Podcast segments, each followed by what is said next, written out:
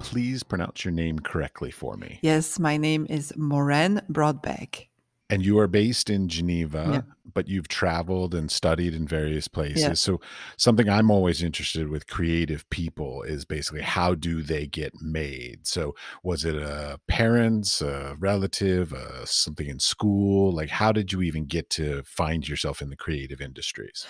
Well, first of all, my dad is an architect and he has a bit of a artist uh, side to him, even though his uh, job kept him so busy that uh, he he he stopped through the years to create. But when I grew up, I was raised in a, an old farm, on the ground floor apartment of an old farm, and my dad had his studio over there. And I grew up since it was the 70s, he was doing those uh, kind of painting on uh, cardboards and that he would cut and then do sup- uh, superpose them uh, and put them on top of each other. So it was very kind of poppy, colorful artwork. And I was hanging out there, and I guess that kind of sticked with me.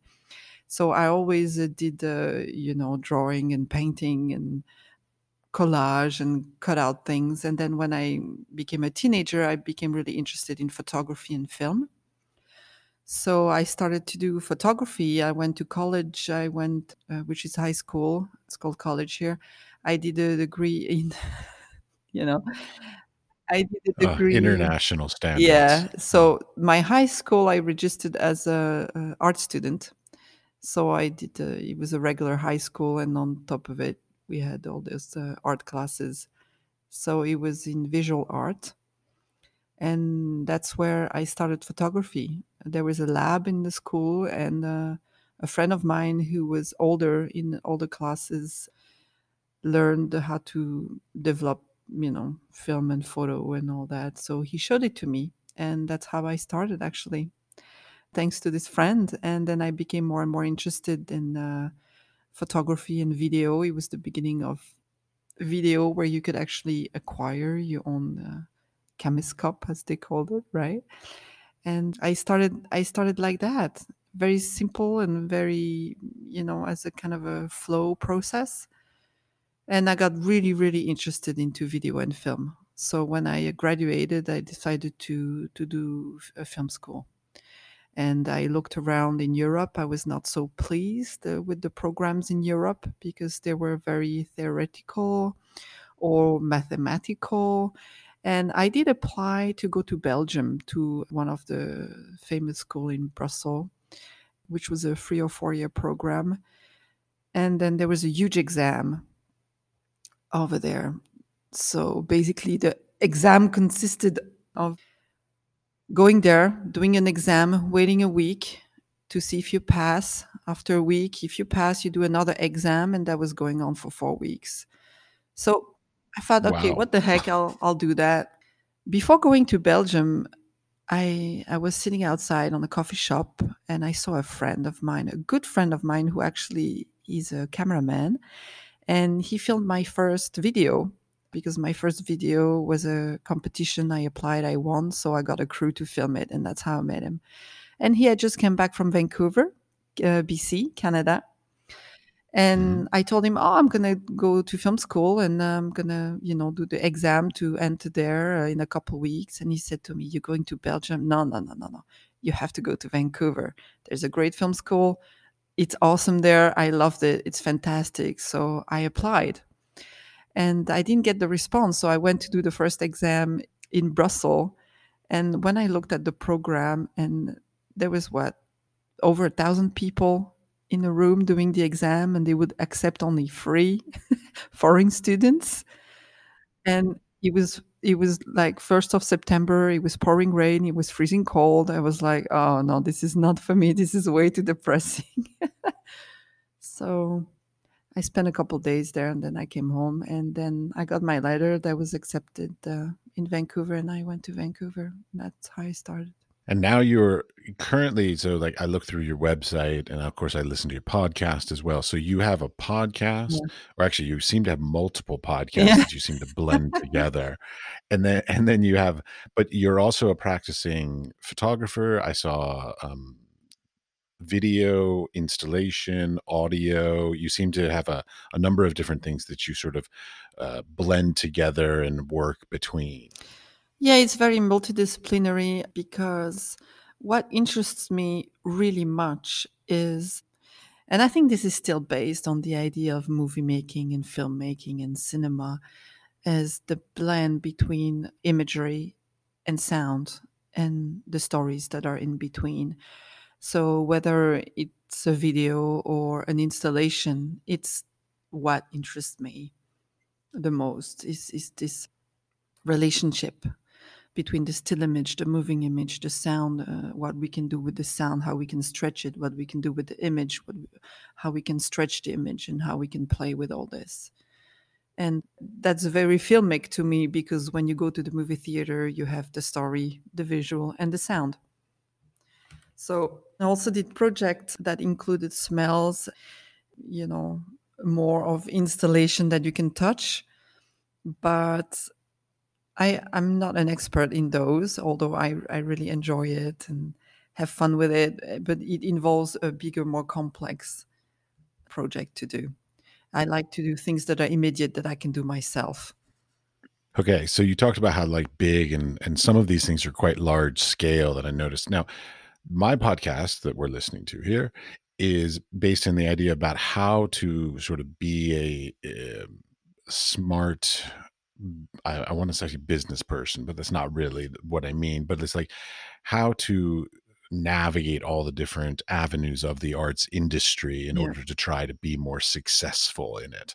And so, like, when I hear like performance art, installation art, even films for that matter, I'm all my thing is I always sit back I'm like, how do you find the funding for some of these things? Because some of them are very expensive to pull Yeah. off, very time Yeah. consuming, whether it's, you know, needing of a studio space to prepare things or whether it's like just the raw materials for stuff like now in Europe here, it's a little bit different. So I was raised and taught in the United States. But so like how do you do it here? So is it grant writing? Is it uh, residencies? Is it sponsors? Like how do you do it? How do you accumulate the necessary stuff? Well, there's the traditional path and the path that is the most sought after, I think, which is not the one I took uh, at all, actually. But I think for like young people coming out of school, if they want to go through the traditional path, they would go apply to residencies right after school. I think those are very important. I did never do residencies because I did not apply to them because I have a family, so I'm I'm not interested in being away from my family. And there's the business aspect of it that you raised. So there's a lot of things to answer about what you just said, actually, because I think, to my perspective, artists are uh, have to be business people. We have to be entrepreneur. I think this this idea of uh, the artist just creating art and waiting uh, for uh, the ten most amazing galleries in the in the world to grab them and and and you know do everything for them is uh, kind of cute, right? But even if that happens, you still want to be in control of your career and you still want to be in control of your art and what happens to it. So I think it's very important to treat being an artist as having a business in a way because this is the world we live in. We can decide to live outside of the society, but if you wish to live in the society, this is the world we live in. And I think sometimes artists don't take don't take art as a serious business, but it is a serious business in a way. Most artists think of it as this beautiful romantic idea of a way to not have to sit in an office in a cubicle and be able to ex- be Yeah, expressive and all which this it of stuff. But right? it It is is awesome. on that Yeah. like 10% of my time where I'm actually in the studio versus the, the rest of the time where I'm doing all the business Yeah. stuff and the grant writing and the research and Yeah. the podcasting Yeah. and all the other things that you have to Yeah. do these days. Yeah, I think what's important is to be able to keep a practice, a daily practice where you can create, so you can feel satisfied with uh, with yourself, with your work, and you know it's moving forward. But I think things change when you start to really treat your practice as a serious business. As uh, you, you are an entrepreneur. At the end of the day, you decided to work for yourself and not work for anybody. You decided to have a studio that costs money anything you use for your work costs money. I use photography, so this is even, you know, top of the line expensive. Photography is not a cheap medium. And uh, Well, my background is photography also. you So actually, I, I can I can see in the background. Yeah, well, I can see in the background you got like a super boom and a ring flash and a couple of other things in your studio there. yeah, Which which is a interesting thing that sort of I think about because when I moved to Europe, I decided not to own any equipment anymore yeah, because a lot of times it just sits there unused and I'm basically I'm paying for it and it's just losing value basically uh, yeah. on the resale market. So I chose to actually sell off all my equipment and now if and when I need equipment, I actually rent on the daily basis. Hmm. Yeah, actually, I have old equipment. Actually, I should renew uh, once, and uh, but it's been it's been working. You know, I have it for almost twenty years now, and and it's working perfectly. So I don't see the use of changing it. I'm always looking what's happening, and I'm always wanting to make my life easier by acquiring equipment that I that I use regularly. But yeah, I think the problem with big installation is the same thing as a creating a movie. It's a lot of pre-production work. It's a lot of grant writing. It's a lot of finding the money, and that that is fun in a way. Although I I'm not a big fan of it, but preparing a big project is fun. But grant writing, I absolutely dislike it. Especially that you have no clue if you're gonna get it right that's why I'm trying trying more and more to do things that I can do just by myself. Yeah, I mean, the granting system, uh, uh, it exists everywhere in the world, but it's it's such a you know, you know, my personal opinion, it's a very flawed system. You know, it because uh, you can apply with the exact same thing to five different grants, and some people will love it, some people will Yeah, hate it, but and and you don't know why one loved it and one hated it. They don't often give feedback, uh, constructive to help you do better. That's my my Mm. issue with the system is you like I know somebody who wrote a grant to a residency that, and the first year they said no so she applied again the next year basically the same grant didn't change it very much said no third year they applied and they said yes and then she asked them she said why did you agree to this one when it was pretty much the same as the, all the th- previous three years Mhm. and they said because we just wanted to see that you had the tenacity to apply three times Yeah, times that's administrative bullshit, I think. well, that's sort of my point is Yeah, like that's a bit flawed because it was the exact same grant. Oh, I've heard that many applied it. times actually. It's not the first time I hear it at all. I think it, it's a it's a it's probably a paper pusher point to make. I mean, I get it sort of philosophically that they want to see that a creative person really has the drive to continue to push on their their belief of, of their project and all this, and I get that. But they could just like ask a couple more questions, and we could sort of Mhm. express that we're that passionate and that intent on doing it. You don't have to make us wait three years and Mhm. have to write three times to try to get something like that. Just feels like an inordinate amount of extra work and labor and stress and anxiety on our parts. Like, I mean, how often do we sit around like having written a grant or put in a proposal for something and we just sit there and we're like, did we do it right? Did I do it wrong? Did I miss something? Yeah. You know, being an entrepreneur is even more important because you don't want to be dependent on on people always on on grants and you want to be able to to make your own thing fly uh, the way you want and it's not easy as an artist. It's got a lot of ups and downs and a lot of in betweens and it's it's hard to be regular but i think lately the market has changed a lot and i am following what's happening uh, online a lot with some of the galleries and especially in the us uh, because they're a bit more forward with this. And uh, I think it's great. And even this confinement has been bringing a lot of new ideas out. I, I think in Europe, some of the galleries are still very reluctant to selling work online, for example. I had discussion where they say, "Oh, there's no way we're selling work online," and those are not small galleries; those are important galleries, and they refuse to sell work online because for them, the people have to come and see the work and go for the whole experience. And now a lot of collectors, they, you know, they know the artist because they've seen it somewhere, and they're okay with buying the work online, and they don't especially want to go through the whole travel and and they want to have it. And I think that that brings a flow that's very interesting. Mm. So now you, I know you have prints available online. I saw those. I believe even on your own website. Is that correct? Well, actually, yeah, I'm I'm doing an experience right now with that because I have work in edition galleries uh, that have been selling for many years, and I was thinking a lot of people actually contact me that see my work on those online galleries, and they contact me and they say, "Do you have work available?" And or this edition uh, is is is gone. Do you still have a print of this? But the work I have me in my studio, the gallery, the gallery kind of you know level, so they're not the same price. They're not edition price. So when I tell them, of course I do, but it's rather more expensive, but the format also larger. People are like, oh, they're disappointed, right? Hmm. disappointed and they cannot afford it.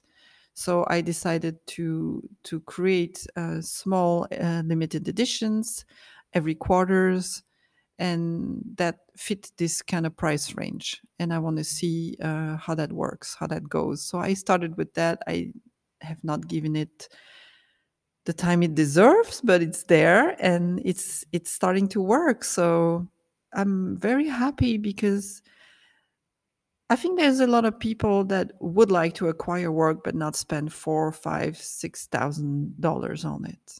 You know they have a couple hundred they want something quality of, of quality they want something they love and uh, if we can fulfill this this is great.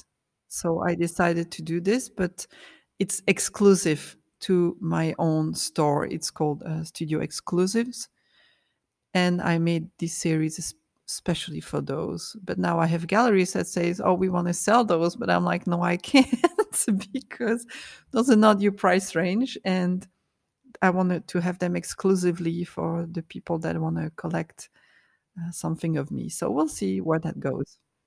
Well, that's a hard balance because like the stuff you put in the gallery have a certain price point of which the gallery takes a certain percentage. Yep. When you produce lower priced works, putting that into a gallery makes it more difficult because you're still having to give theoretically that same percentage and you already priced it affordably but and then the idea that the gallery's still going to take you know theoretically about 50% from it you would have to increase that that affordable price to take into consideration that 50% Yeah, well, I leave it. You know, this the, the reason why the price are more affordable is because the work is smaller, the finish is Mhm. different, even if it's quality, it's not the frames, it's not the same. And the additions are much larger. So if you want a unique piece, because I do a lot of unique piece, even though it's photography and you can reproduce it, I do a lot of unique pieces. Of course, it's not the same price, right? Right.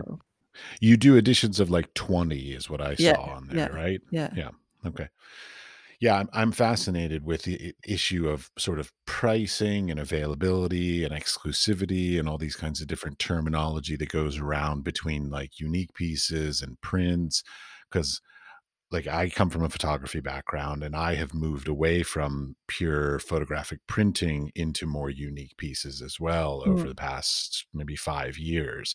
And so the issue of like I was taught pricing for photography, which always is questionable in and of itself with edition sizes and all this kind of stuff because some people love the sort of uh, priced uh, nature of editions. Some people don't love the the nature of editions, and they really want unique yeah. pieces. So, like, how do you come to pricing stuff? Like, we here, I'll give you a very specific question that. I've heard stories about people. So, traditionally the idea is an edition is all the same price. But I've heard things about like number 1 through 5 is a certain price and then number 6 through 10 they Yeah. increase the price and then so basically as there's less on the market the price gets higher. Yeah. Do you do you do that? I don't do that. No. Pricing came to me. I know there is pricing is very difficult for artists uh, because I've I've been in many of these discussions. For me, it was never so much of an issue because uh, when I started doing art, I had a solo show uh, fairly fast, and the galleries decided on the price. And because I had no clue, I said sure, and and this is how this is how I started with my pricing. And then for the edition galleries, it, it was also a set price. So I then I just adapted, you know. I said, okay, now I do a single print, uh, so it's a bit more expensive. I do something smaller, it's a bit cheaper. I adapted it a bit that way. But I'm always discussing price with the gallery. Okay, I have a question within your editions that you run, your exclusive Yeah. editions. So you uh, have an edition of 20 available online. Have you already printed all of those and they're sitting in your studio No. or do you basically print them as people purchase them? Yeah, so I offer two solutions basically. Um, people can just buy the print with no frame. So I make it here in my studio. I bought the paper that I need for that. So it's here available. If someone needs a print, I print it.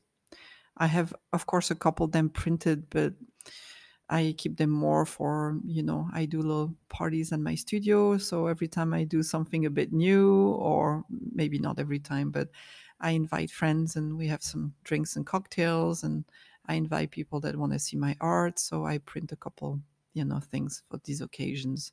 And to also, when I have studio visits, it's always good to have uh, things to show. My role is available here. And for everything that is framed, I'm ordering it online.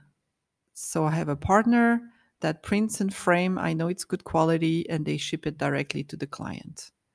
The que- the question I was uh, trying to ask is basically like, do you sort of invest the money in producing the entire print edition No, no, no. and then wait for it to sell, or do you sort of print as sold kind of thing? No, I'm printing as sold. I will do Okay. differently because uh, my next uh, edition will be risographs. So there I will Mm. I will uh, I will have the Wait, did you buy a risograph machine? No, I did not. I'd I'd like to because I love I love them and uh, but you know then what do I do with this? Because they're a bit cheaper to make and because I'm not making them myself, I will have them all made and then I will store them here. But uh, so for in that occasion, yes. But if it's something I can print here, I have a big uh, professional printer, so if I can print it here, I'll print it here. Okay. So, okay, let's get back to like the bigger, grander scheme of like how to be an entrepreneur and be a business person and be creative and all these kinds of things simultaneously. What have you come up with as your way? Because it sounds like you've got uh, sort of your uh, unique original pieces that you put in a gallery. Then you also have your prints that you have available for sale, but then you also create films and installations and performances. So, how do you sort of juggle the income slash expenditures of that whole thing? Very badly. Uh, as we No, all I do, mean, I'm unfortunately. I'm trying to keep. I, I'm not. I'm not a good. I'm trying, but I'm not a very good. I'm an artist, right? I'm. I'm not an awesome business person, but I'm trying to keep learning. For me, that's that's the most important to learn more about it. I also think that as a society in general, we are. I'm not even going to say badly trained, but we are not trained at all on money and finance at all. Nobody. Oh, no, finance people, people in finance are trained in it, but they keep it a secret and they don't teach everybody else. Yeah. And it's not their job to teach. Maybe it's the school job to teach, you know? So I'm training myself in that to understand how society works because I'm not going to change society by myself and society is not going to change uh, tomorrow. So I want to understand how everything works. So I'm constantly learning because I don't want to be stupid and just you know whining in my uh, on studio on the floor and you know I want to I want to be on top of it. So I'm I'm trying to keep you know a good business running here. I also do commission work, so this is something that I quite enjoy doing for uh, private collections and company collection or or just private people collection, and these are really really fun to do. How wait, wait, wait, slow down. Hold on. I've never heard of this. Go ahead. Tell, what do you mean? So a private foundation or a collector will come and commission a piece from you? Yeah. Yeah. Okay, collectors I've heard of doing that, but foundations will do that. No, so not like fund like companies, companies that have an art Yeah, collection. they commission works. Yeah, they commission work. I was commissioned by an insurance company, uh, the Vaudoise Insurance, through an art historian to create pieces for them. How did that come about? Was it through a curator? So it sounds like you said through a histor an art Yeah. historian that you Yeah. knew kind of thing. So like that's not something that people can approach. Like I couldn't call up that insurance corporation and say like, "Hey, would you like me to c- commission a piece for me?" It has to be through a connection or some sort of respected Yeah, usually it's for a collection. I, I would say, you know, the problem for artists is exactly right there is that you have to be discovered. This is how the game works. But then some, if you don't have the right connection and you're not at the right place at the right time, you are not discovered. So set aside this and set aside the fact that those people are hard to find. It's not easy to know which curator or which art historian is taking care of a collection. But once you know it, I think it's a good thing to contact them. So it's worth if you can find out who that person is in charge of a corporate collection or something like Yeah. this that that uh, sort of at least just getting yourself on their radar basically. Yeah, because people, I don't think, you know, everything works with connection. And if you have someone that just reaches out to you, you don't, you have no clue who they are, you have no reference, nobody you know knows them, they're not going to think so that you, the next upcoming, you know, biggest artist in the world. But it doesn't matter because if you can keep the relationship for one year, two year, three years, and then the people say, "Oh, they did this, they did, oh, they were working with this gallery. That's interesting." You know, it takes time. It, but it takes time to develop any business, and we are a business, right? Indeed. So yeah, so it takes time, and it's. I think what's important is not, you know, galleries, museums.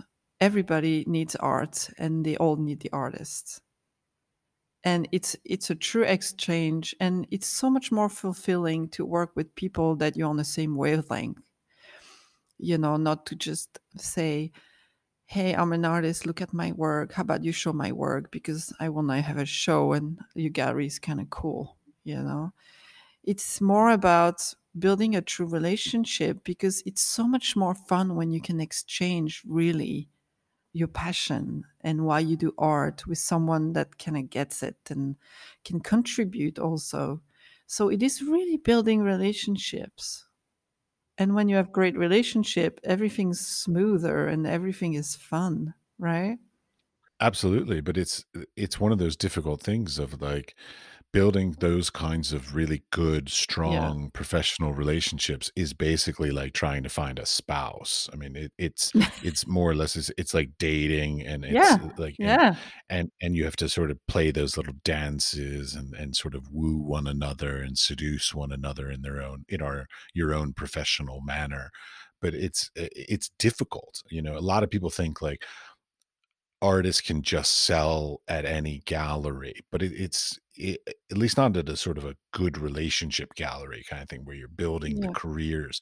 Both the gallery is building the artist's career, but if the artist is getting stronger and better, then they're also building the gallery's career. So it's a mutually beneficial relationship if done well and correctly but it's the fact that basically there are a lot of bad codependent relationships out there instead of Yeah. healthy relationships and we need to build more of these healthy relationships Yeah. And you know, I think that as artists, we can be very insecure and we have to really remind ourselves constantly that if we reach out and we don't have the response that we expect or that we wish for, that we don't take it personally. And I mean, I'm saying that, but I'm the first one that takes it personally. That's right. And I will say that to my students, but yet I will take it very personally if I don't get responses. Yeah, because I think it's just the the being sensitive is part of our nature and being affected. Our work is not just a, a business report we put out. Yeah, I'm not producing a, a widget that I'm just selling an object. I'm selling something that's an expression of me. It Yeah. defines me as a person. And I mean, Yeah. so many different aspects of that um, that it, it's very difficult. I mean, Yeah. anytime you write a grant or put a proposal out or even just email some curator or something, it it it, it sort of gives me nightmares of like, oh God, did they like it? Did I, did I come off as too much of this or not enough of that? Did I Yeah. not mention this important thing that like, oh shit. And it's just, it's, it's very different than the average business. You know, the average business is they have a product and they're they're all they have to do, which I mean, I know I'm breaking it down to be too easy, but basically all they have to do is figure out who their clients are and suffice and Yeah. put it in front of them and it will sell.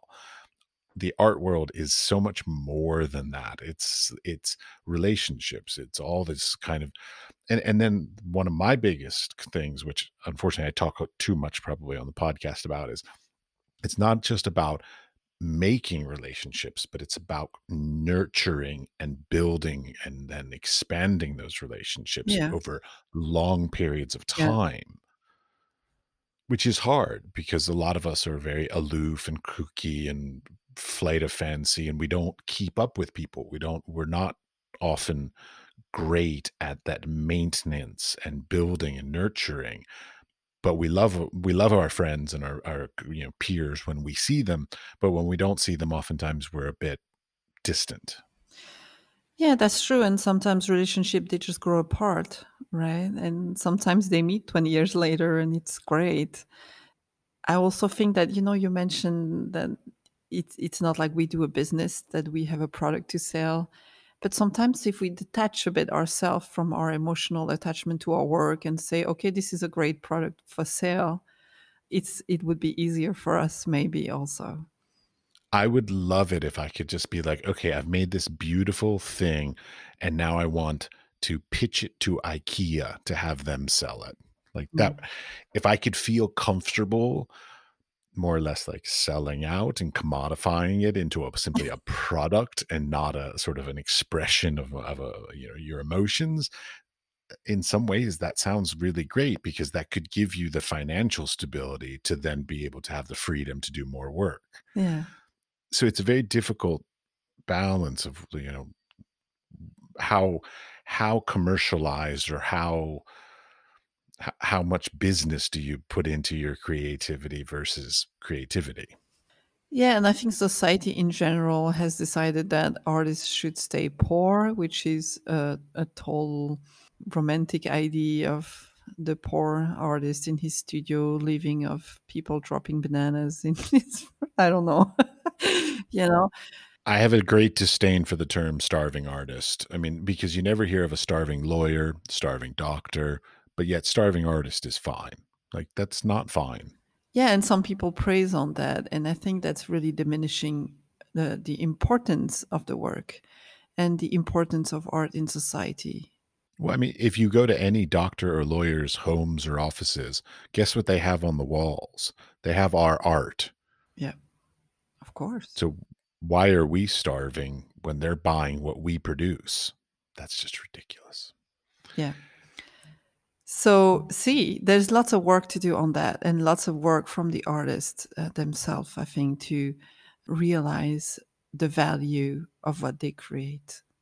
And it is hard to do, especially if you try to get a gallery and get rejected, try to get a grant and get rejected, and still value your art. And that's that's a really tough thing. That's a very tough thing to do. It is. But the tenacity, like we said, with the having to apply for something three times, like sometimes that's just what is necessary. Yeah. Like I knew a gallery in Washington, DC, and I don't know if this was true or just rumor, but that they used to they would find an artist that they like and then they would put a little file aside and they would basically follow their career for 10 years before they would approach them to Uh, be part of the gallery. They wanna know you're gonna be there for the long run, right? That's right. Yeah, because a lot of young artists fall into some whatever, some financial issues, some family matters, some job related things that they stop making works. Yeah. And so like these galleries didn't want to invest in that those potential losses in the end. So they would wait for 10 years and see if they were still producing after 10 years before they would potentially represent them. Yeah, because they look at their business in the long run, and that's why you we also have to do this. Look in the ro long run and And don't get me wrong, that gallery has now been in existence for more than 40 years. So like Mm. they've done something right. Exactly. It's a big risk and a big cost for galleries. Every everybody has to be very consci conscious of that, and that that's why galleries are very specific with the artists they pick. It has to really fit, you know, their pool of artists. It has to fit their objectives, and um, we have to realize as artists that we it's really a business collaboration also not just an artistic we like it we feel emotional about it uh, you know it's it, it's a real business it's a real uh, partnership a real growing together a real all this and sometimes it doesn't go both ways. Sometimes it's the gallery that doesn't you know see it that way. The I mean, every relationship grows apart. yeah every everything's possible and every case happens right? It's it's not we're just all human beings. I, I think it's important for artists to really value their work and, and value who they are and how they see their work and how they talk about their work Okay, speaking of talking about their work, so you also have a podcast, which, as I said, seems yes to have like like it's. I can't tell if it's separate podcasts or one podcast that have three sort of three different versions, kind of thing. So, clarify not not only what your podcast is, but like why did you even get to the point of deciding to create a podcast about it? i have two podcasts that are under the same label it's a project called raw and radical and the two podcasts are those one. There is one uh, where i have conversation with women in the arts extraordinary women in the arts. It's called on display. And the other podcast is called private view. And those are my personal minutes of me talking about art and trying to be as open as i can to give i mean i, I would say advice but i don't want to be saying that I know better than anyone else. I'm just saying through my career and through my ups and downs, I've learned a lot. And whatever I've learned, I wanted to share. So maybe it can help people, you know. So I talk about alienation, isolation, creation, and uh, all these kind of things. Well, it helps uh, people, also creative people, not maybe not feel so alone in some of their Yeah. issues. Like, because it's really easy to sit in the studio and be like, "Oh my God, nobody likes my work. I'm horrible." You know, so just hearing that other people are going through the same thing or similar things is Yeah. helpful. The reason why I created Raw and Radical is because I wanted to be able to share what I've learned and through my career uh, to be helpful and to inspire other people, especially women, to keep creating and to not letting creation go. I had a lot of friends that are excellent artists that stopped creating art because they had a family or stopped creating art because they didn't have any money and they needed to make a living and I think a lot of us are creating in isolation, not only in the fact that we isolated in our studio when we leave, but socially isolated. If we are not born and raised in a family that understand arts, around friends that really understand art, or that we married somebody that understand what it is to be an artist, we can feel very lonely. And I also think that this is this is a very deep belief that I have that if we want to change the world and make the world a better place, we have to look really deep inside and listening to our heart and soul and be able to create from that place. And I think this is one of the only way to to really stop all the word struggles we have. And I think that if everybody had the opportunity to really create from the heart and from their soul, and to really live the life they wanted, we would be in a completely different places. Yet, culture, religion, social constructs make it sometimes impossible. So my idea was to create a place where we can have raw and honest conversation about what it is uh, to be a woman in the arts. Although I'm insisting on the word woman, I have men listeners and I'm very happy about it.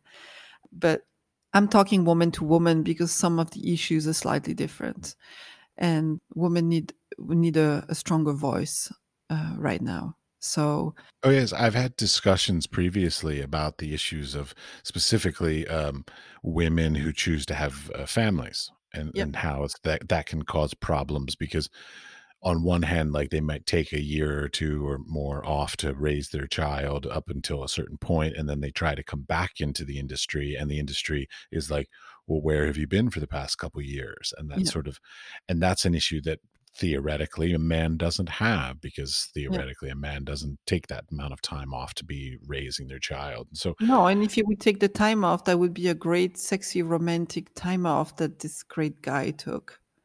I look forward to my my wife is in, works in accounting, so I'm expecting her to go back to work, and I'll raise the kids. So like, yeah, I'm fine with that. Yeah, But like, uh, I mean, because I, had the experience similar to it because I lived in uh, the United Arab Emirates, and there were sort of restrictions on what I could not and could and couldn't do with social media and my websites and things like this. Uh, you know, I couldn't show certain things, or I would potentially be thrown in prison and lose my job. So nice. yeah, I know. So for like 6 years, I couldn't engage with the world, and so, like, my CV has what looks like sort of a six-year gap of of not exhibiting. So th this und this idea of not exhibiting or not participating because of, like, having to take time off for children, I sorta get it because, like, I've had a lot of difficulty sort of picking up the momentum and getting back into the Yeah, art scenes and all this kinda stuff, and I understand that concern that uh, the industry has when somebody takes time away. But eh, I mean, is is it is it still there? Like, is it still happening? Okay. Oh, I've heard I've heard it all, you know, from different people, directly, indirectly. You know, I've heard that I cannot be a true artist because I have I have children. So because I cannot dedicate 400% of my time day and night to art, I cannot be a real artist. And people still say these kinds of things. Actually, yes, for that matter, they wait, do. people ev- ever said things like that? like Yes, they do. ridiculous. Yes, yes, they do. That's why I think some of the artists are using, you know, they're clever, they market themselves well, and they're using the construct that, oh, you know, we don't even choose our our meal in a restaurant because that takes time away from our art.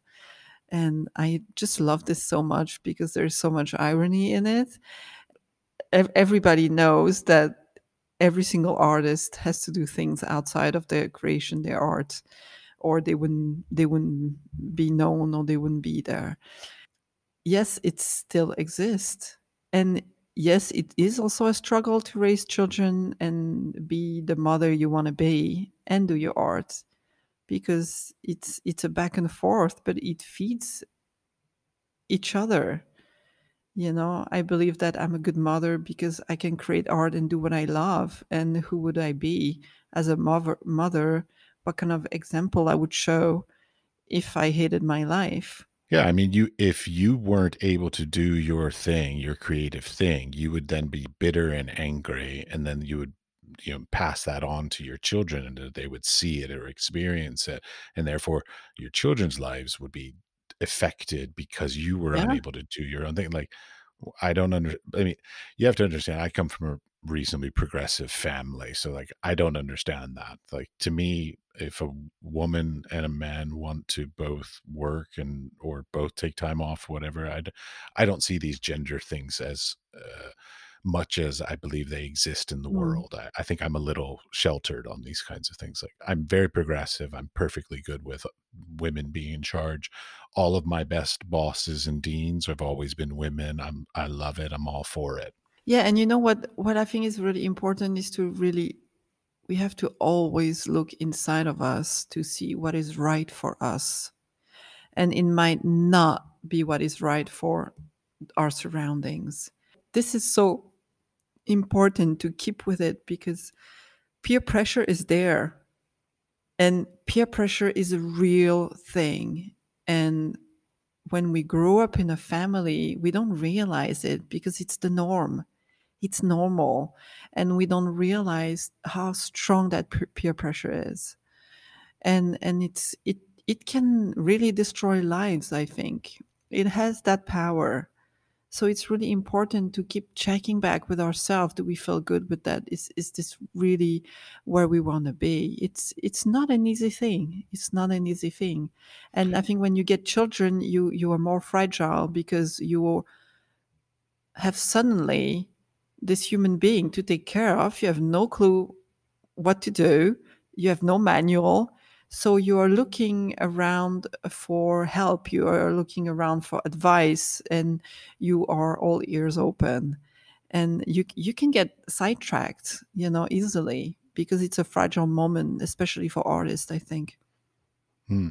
Along with that idea of the sort of peer pressure and sort of outside expectations and societal norms and stuff, what do you? How do you use uh, social medias and things like this? Do you engage a lot, not enough, too much? Well, I am trying to engage as much as I can, and I think I'm not doing a very good job out of it. I, I want to do more things. I want to do live things. I want to do videos because I really want to be helpful and I really want to inspire uh, people, uh, whether uh, the artists or whether they are people that want to create but never created before. I've, I really believe we all have a creator inside of us and that creator wants to be expressed one way or another. So I have lots of plans and lots of ideas. Mm, then I have my priorities, you know, to deal with. And so I'm trying to every month bring out something new. I'm trying trying to be more constant. I'm trying to be more present because I think social media is a great tool that was not there before and now is there and we can do a lot with it. So yeah, I'm gonna probably come up with new things. I'm already preparing them, but yeah, I have a bit of time missing on my end, especially right now with this confinement. We had to start homeschooling, so that was that was oh. not part of the plan, and I don't like it at all. That's that's a problem for me. Yes, there's a, a great appreciation for teachers. I believe is coming in the future. Yeah, and it's not a it's not a tough. Eh, I mean, it's not an easy thing. It's really tough to do homeschooling for parents, especially you have to basically go back to school yourself, and you're so happy you're done. I I did not like. I did a lot of schooling in my life, uh, but all the professional schooling I loved, but all the mandatory schooling I never liked. Uh, and they're changing things. Like there's like new math. Like math is done differently than when I was taught math. And I yeah, I so you understand. have to argue with your kid. You're explaining him how to do it because he doesn't understand, and then he tells you, "Yeah, but we're learning differently, so I can you cannot help me." So it's really tough, and I think we are asking so much more of our kids now. Uh, eh, I mean, the the systems. I don't know where it is where you are, but here the system we are we are liars to our kid. We are totally hypocrites. You know, we were supposed to learn, uh, you know, two languages. They have to learn three. Uh, they have to do things that we did at 15. They have to do it at 10. And we we basically trying to push them as much as I can to be I don't know perfect human being is not just perfect but perfect faster and at a younger age. Exactly. And you know what? I'm questioning that because when I see how this crisis is being handled, when I see the amount of non-thinking there is in this, I'm really wondering: Did anybody go to school there, or is school completely useless? I don't know. I'm I'm questioning it because I think people don't think enough for themselves, and you can see that through social media. You know how how much brainwash is there through some of the social media with all these fake news and all these i mean i'm sorry i shouldn't use that term then i i feel like i'm i'm supporting trump there but i'm not oh no it's it's a part part of the vernacular now there's a lot of fake fake things. I'm, I'm going to say it that way on social media, and and so many people just follow it. Yeah, well, unfortunately, most of society is a bunch of sheep and not a bunch of I don't know what the opposite of sheep are, but like they're, they're I mean, most people in many oh, Follow. aspects of their lives are followers, not leaders. Yeah, and school is supposed to teach you how to think for yourself, how to have clear thinking, and I see very little of that. I see very, and and that's worrisome to me. Yeah, well, I come from academia, and I, I the basically like the standardized testings and the the, the sort of basic sort of uh, neutralization of education sort of thing, like where the you have to learn certain things that are probably oftentimes useless because you're just memorizing. You're not actually Mm, learning yeah, how to learn or yeah, how, why you learned, but you're simply just regurgitating you know facts and knowledge and data. And that's not learning. Learning is learning how to how you came to a result or an answer or a knowledge. exactly, Um, exactly. yeah, it, uh, academia, because of governments being involved in it and standardized testings and all these kinds of things, has unfortunately shifted in a way that has made me a bit disillusioned with it, the general education. Which is very too bad. I think they're trying to push the kids too much, and it's it's a bit too bad for them. I want my children to have a childhood. Well, but it, it- it's not just the schools that are pushing the kids to like grow up and do all these things and be perfect. I mean, it's social media is doing it too. You know, all you know, back when I was young, of course, there were like there were magazines that would come out maybe once a month where you would see some beautiful Mm. person doing some having living some beautiful life. But literally through social media, these people that your kids are seeing beautiful people living beautiful, exotic, decadent lives every 10 seconds. Yeah, Like every single feed is somebody living some beautiful, decadent, crazy, exotic, rich, whatever life that most of us, quite honestly, will never be able to attain. And reality, those people aren't doing it either. They're yeah, they're they're constructing these lives to make themselves feel better about themselves. But that's a different issue itself.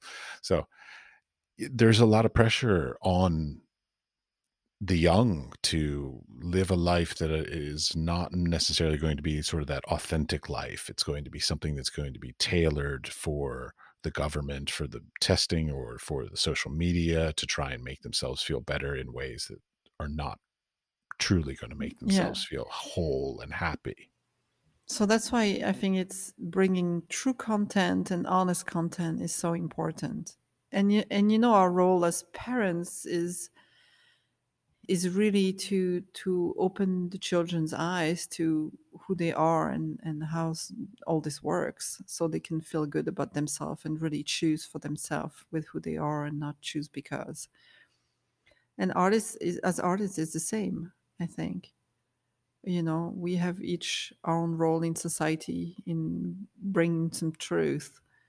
And i think that's really pretty. I'm, I'm very happy about that And none of our art will ever be perfect. It's always a work in progress. yeah i mean I often go back and I say, "Oh, I would change that now," you know. But yeah, I'm trying to when I finish uh, some a piece, I'm I'm finishing when I'm really content with it. Then usually I'm content with it for a while, but then I create new. Yeah, you know. We all do it. I mean, uh, you know, any exhibition or whatever is basically just a stopping point. It just says, Yeah, I had a deadline, so here it's done, but I could always go back and continue it or rework it or whatever, as long as I'm alive, really. Of course, of course. Yeah, so that's that's the podcast basically.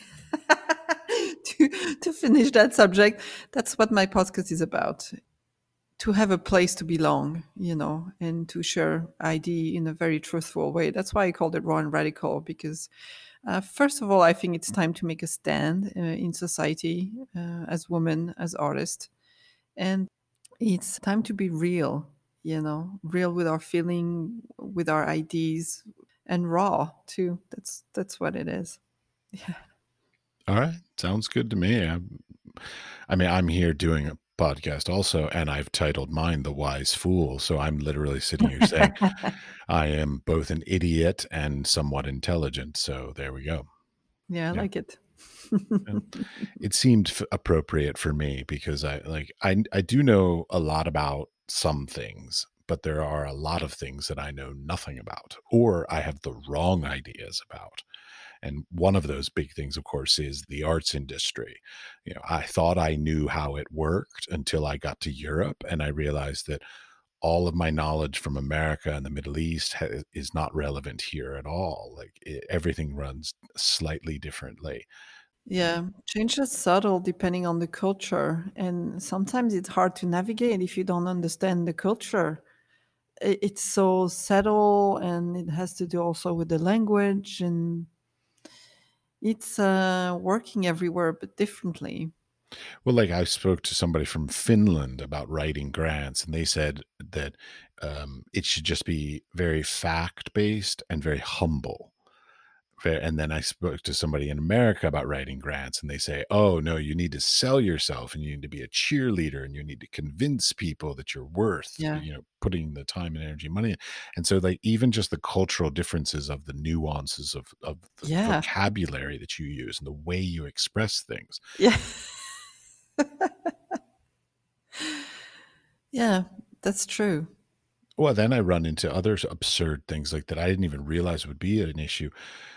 I tried to find grants or funding that would fund travel. Now, there are things called travel grants. Then that sounds perfect. That sounds like that. Except I Hmm. run into travel grants that are like there's this one country, I'm not gonna call out this country, that offers a travel grant for artists in the country to travel within the country. All right. And that's it. So they can't travel outside the country, but they can travel from inside the country to inside the country. That doesn't seem like a travel grant. But even then beyond that, there are one thing that I wish that would come up. This is something, okay, this is my big dream for the arts industry. Come up with a consistent vocabulary because I'm so tired because I would look for travel grants and some people call them travel grants. Some people call them emergency grants. Some people call them mobility grants. Some people call them, you know, some people call them grants. Some people call them funding. Some people call them sponsorship. Some people, I really wish that the entire industry could just come up with a consistent set of vocabulary so that we would know what to even look for because the internet Mhm. makes it so we all have access to this stuff. But when the words, the vocabulary, the vernacular is not consistent, we don't need, we can't even find a lot of these things. Yeah, that's true. That's true. It's very difficult.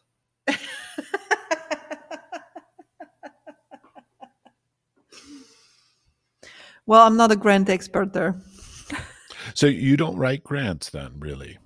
I I do if, but honestly, not not that much because um, it's taking me too much time. For no guarantee of return. That's that yeah, balance that which drives me which is the game, right? It's it's it's it's the game. You you don't know, but the last project I I wrote, I I did get the money, uh, but I I hired a writer actually. That is a question that I keep asking people. Basically, should artists be the ones who are putting the time, energy, and money into doing this, or should we simply just hire professionals to do this on our behalf?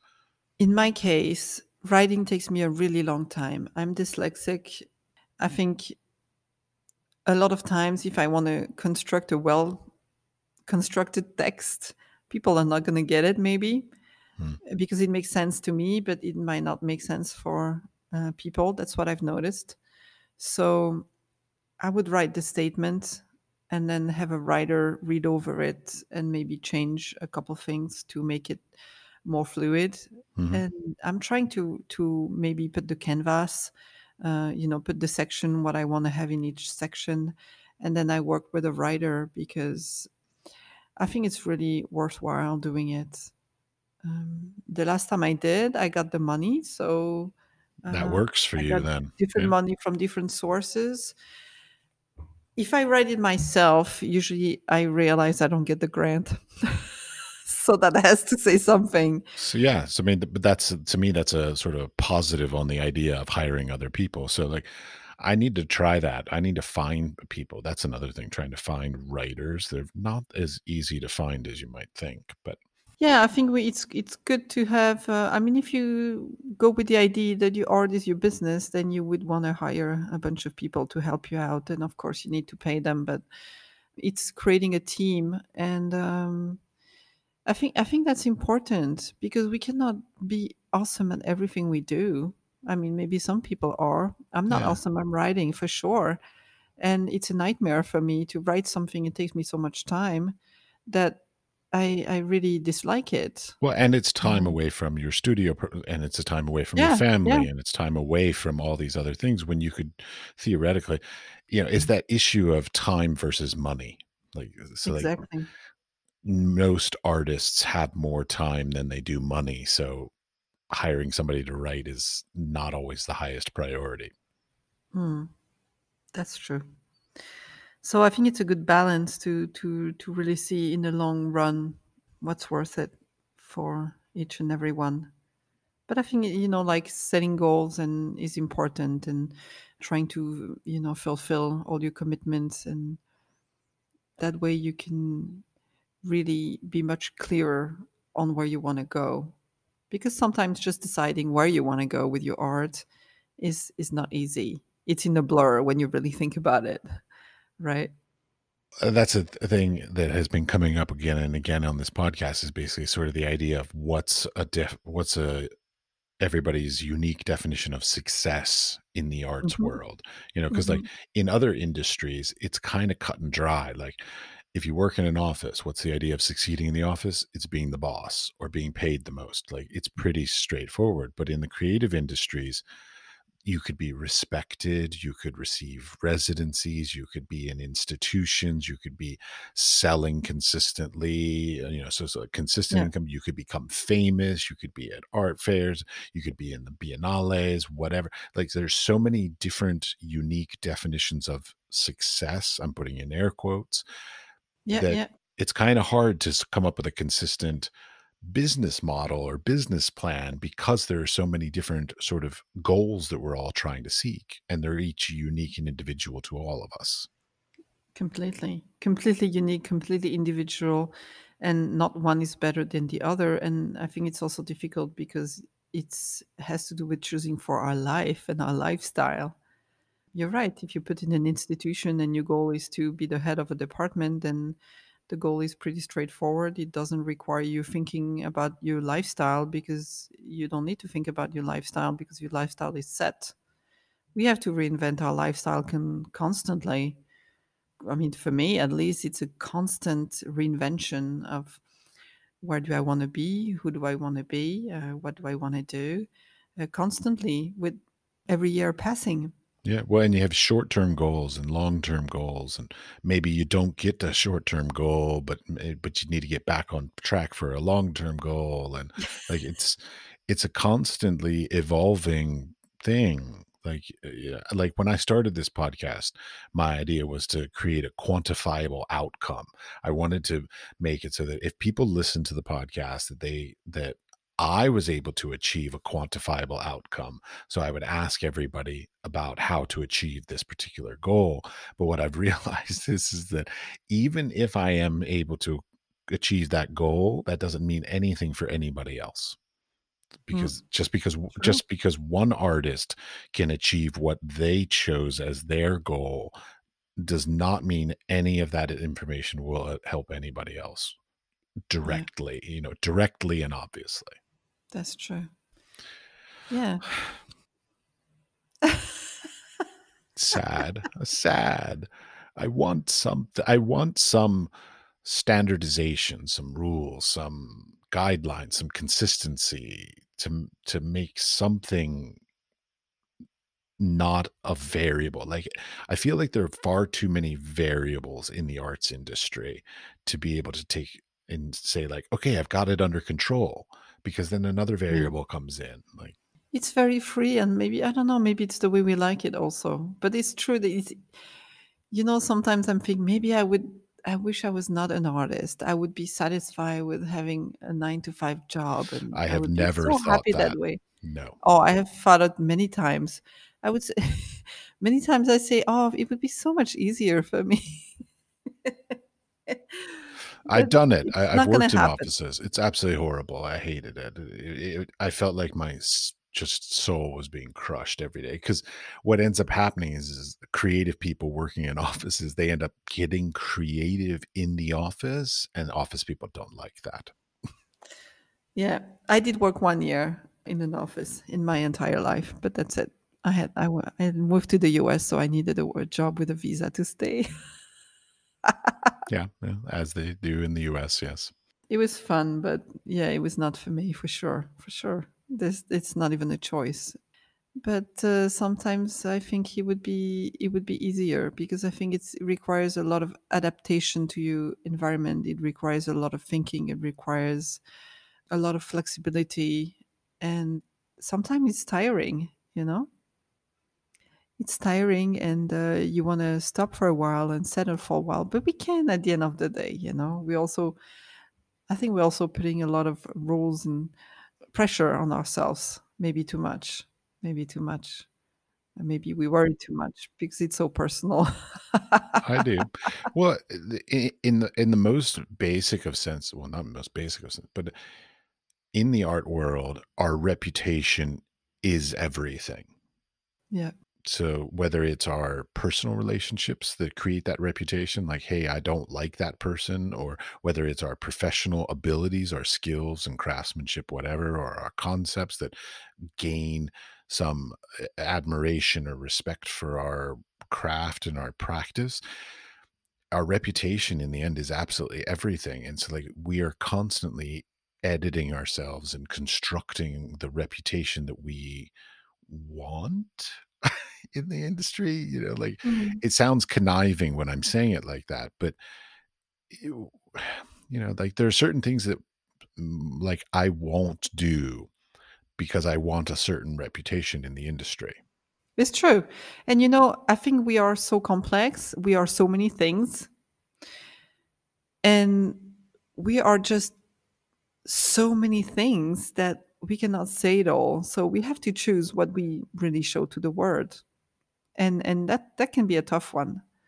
Uh, that can be a tough Oh, one. creating this podcast was absolutely one of the most nerve-wracking choices I've made in a very long time because like the idea of literally putting my voice, my personality, and Yeah. my quirks, and my my personal history, and my my anxieties and my fears literally on record for anybody to judge me for scared the hell out of me. I understand. I'm sure you do with your raw Yeah. podcast. With my raw podcast where I talk about fear and isolation and That's right. Yeah. God knows what else I'm gonna talk about in there. I'm looking forward to I'm I'm plan planning some things in the future where we're gonna like I'm gonna literally have topics where I will choose a topic and talk to a person. So like sexism, racism, Yeah. politics, like like and I I want to take on the like the hard ones, the ones that are Yeah. gonna make me like blush and feel really embarrassed to even discuss. Like those are the ones I want to discuss. Yeah, because I think it's important to have the conversation with you know how we are taught in our society that we have to agree with each other somehow? And you see it in conversation with friends when there's a topic that the other one don't agree with, they have to find an agreement or they cannot let it go. And we have to remind ourselves that it's okay not to agree. It's okay to disagree and to be open to listening the other person's opinion and to taking into account this opinion. And people feel very attacked when someone doesn't agree with them. They, they take it personally. They feel attacked on a personal level as if the entire value system or the entire their entire thoughts were wrong the entire ideology were wrong. They need the support of the allies. And we have to learn that it's okay not to have allies.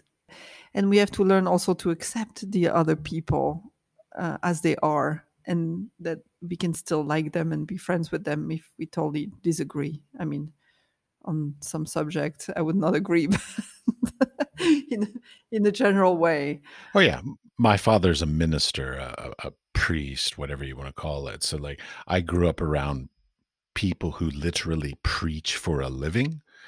And so Mm. like the i am great with all kinds of alternative views. I love hearing different opinions on things but just don't preach to me. Like so know, basically i'm great with anybody telling me their opinion but just do not have the expectation that i'm going to suddenly have the same opinion. Yeah yeah. So- and it should be okay you Yeah. know? It should be okay. Yeah It it's perfectly fine. It's it not only fine but like it's sort of our our given right that we have an opinion and we should voice our opinion. We shouldn't be not talking about our opinions because of some societal whatever. Like no that's just silly. Yeah, and that's why I, I liked about art school because when you have crits, you you are in this situation of being open and accept, accepting others' opinion, accepting criticism, and then you go out to the real world and you realize that people are not so much into that anymore. they're That's why the competitive. they get, yeah, and that's why the being in an art school is is really great. that's what we need. We we need an art school criticism like just a studio space and critiques for adults. Yeah, for practicing artists We just resolved the word problem. well at least the artists problems it is yeah, hard that's uh, important. Oh, Yeah. it's really difficult. Be like having been in that sort of, um, you know, like perfect constructed experience of an art school for artists Yeah. to then have to be sort of dropped out of the nest and said, okay, now you're on your own. And the competitiveness and the, the, the, just the down just like competition that comes in the into the industry that was not there in art school was very disillusioning when I left school. And a lot of people I know ran into that problem where, you know, art school is supportive and helpful and constructive. And then as soon as you get out, basically everybody else w- is waiting for you to fail. Mm. True. Sad. Yeah, yeah. Interesting, huh? I think it's an interesting observation of our society. I think a lot of people are waiting for you to fail in a general way. You know, I don't know because it makes them feel better. I'm not sure why. oh, no, but, that's exactly um, why. That's exactly, yeah. No, what I mean, think of all the people you know, and are you sitting there going, "Oh, I so look forward to their success," or are you thinking, "Oh, I can make better work than them," or "I should be in that gallery instead of them," or "I should be in that exhibition instead of them," or "Or I have this other friend who makes amazing work, who makes better work than that Mm. person does." Like we are all catty little bitches instead of supportive. Yeah, but you realize that this is, to me, one of the biggest problem in society, and that's where we are taught completely wrong, and we are raised and educated completely wrong in that sense. Because everybody's success, everybody else's success, should make us happy and should encourage us. And the more successful people you have around you, the more cha- your chances are to be successful Agreed. in a way. Oh, yeah, yeah, I'm all Right? for it. I mean, they the people who are successful always say the reason why they're successful is because they surround themselves with intelligent and smart and whatever and successful Yeah. people. That so, but it's that competitive nature that uh, there's something in it. I don't know where it came from. Don't know why it's there. Maybe it's the it goes all the way back to like government school. You know, the the standardized schooling where like literally they're competing against one another for marks and I mean, Yeah. maybe even the structure of grading itself is the problem. Who knows? but it is damn interesting Hmm. really interesting to to observe this and to see where we fit into this and and then it's a choice how we want to fit in this or not or be part of it or not and keep keep our line right Yeah, it's sort of how far are you willing to go before you lose your soul? And that's valid for every profession, uh, you know, and Indeed, that's yeah.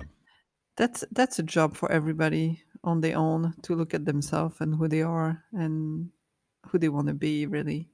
But we are confronted to this on a daily basis. And this is our chance. That's why maybe the artist will save the world. What do you think of that? I, I, I love the idea. We'll see. I don't know. Times are changing, and maybe things will change for the better for us. yeah. yeah. Now it's an interesting time. Indeed. Very interesting. I've taken up enough of your time. Thank you very much for taking time with me. Thanks a lot.